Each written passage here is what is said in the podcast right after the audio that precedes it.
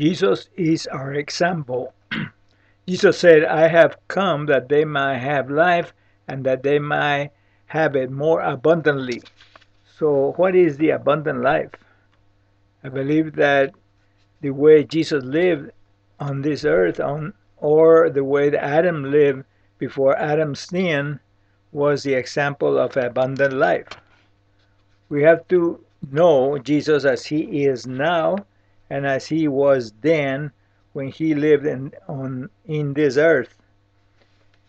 He came to this world not as God, but as a human being, just like you and me. Read Philippians 2 5 8.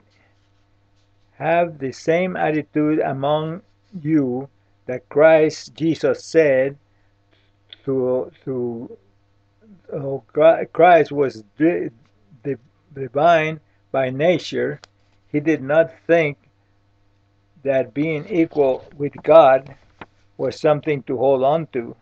Instead, he emptied himself, taking on the very nature of a slave. He became like a human being, appearing in human form. He humbled himself, he obeyed, though it meant dying, even dying on a cross. Now we need to know that although being equal to the nature of a slave or, or of sin, that when we are born again, we are we are receiving the Spirit of God, replacing our spirit through Christ Jesus, who came and now lives in us. In other words, after we are born again and are filled with the Spirit, I believe that we are just like Jesus when he walked here on the earth after he received the Holy Spirit. I would say even more than that because Jesus already died, buried, was buried, and resurrected, and has done it all for us. John 16, 7, Nevertheless, I tell you the truth. It is for it is to your advantage that I go away. For if I do not go away, the Helper, John, Holy Spirit, will not come to you.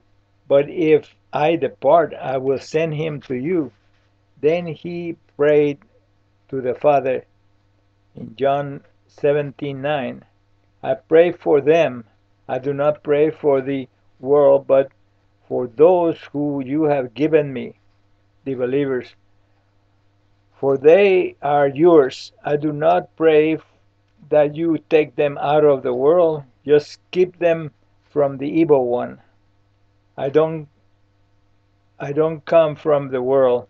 They don't come from the world either. Your message is the truth. May the truth make them holy. I send them into the world to do what Jesus had had uh, was was doing and to teach others to be like Christ. Just as you send me into the world, the Father sent Jesus into the world, and Jesus did exactly what the Father told him to do while he lived in the world. We are to live in God's love the same way, doing exactly what the Spirit of Jesus, which lives in inside of us, is telling us to do. And when we obey Jesus the, or the Holy Spirit, you are in a relationship with Him, and miracles by Jesus will follow us. How did Jesus perform miracles? He walked in love and was always talking to our Father, or our Father was talking to him he spent a lot of time talking with our Father. Read how many times the Bible says he prayed. Example, Mark 1:35, Luke 9:29, Luke 22:44. Jesus was always talking to his or to our Father, like we are to be talking to Jesus and also to our Father. Now, let's look at the apostles. Did the apostles pray? Look at Acts 1:14. they were all together. They were const- constantly praying with the same purpose. Jesus' brothers, some some women, and Mary, the mother of Jesus, were also there. They seemed to pray for everything. Read Acts 1:24 or Acts 4:42 or Acts 4:31 and they tried to use all their time for prayer and teaching of the word. Acts 6:4 Then we will will use all our time to pray and to teach the message of God. Read Acts 2:43 Then fear came upon every soul and many wonders and signs were done through the apostles.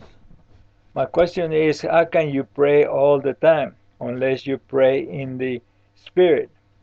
1 Corinthians 14:14 14, When I am using my prayer language, my spirit is praying, but my understanding has no part in it.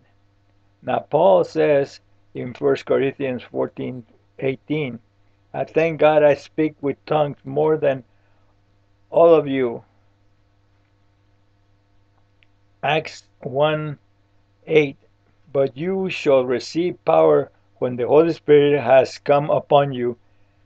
Many people, including myself, hear from God when they pray in the Spirit or for a while, then give God a chance to speak. Then Jesus said to them again, Peace to you. I am sending you just as the Father has sent me. Jesus is sending us into the world to live just like he did. He lived.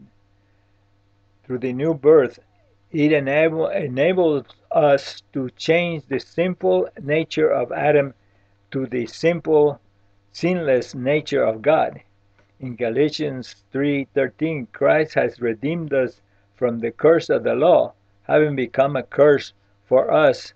For it is written, Cursed is everyone who hangs on a tree. If we know that it is a curse, then the curse has no right to be in our body or anybody, any believer. I, First Peter 2:24, who himself bore our sins in his own body on the tree, that we, having died to sin, might live for righteousness, by whose stripes you were healed. Therefore, you and I are healed. I know many believers, like some prophets of today that I have seen, spend most of their time praying in the Spirit, and because of that, Jesus and the Father have given them some special revelations that they hear from God. Sometimes they can see in the people's spirit through the Holy Spirit and can even tell people what they are going through. And with that, they can help others in, in their business or in their lives. The abundant life is to know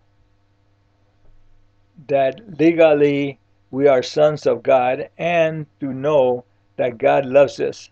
The Holy Spirit told me a long time ago what the Father wanted that instead of just one Jesus walking on this earth, that there would be many like Jesus here on this earth, full of the of God abundant life.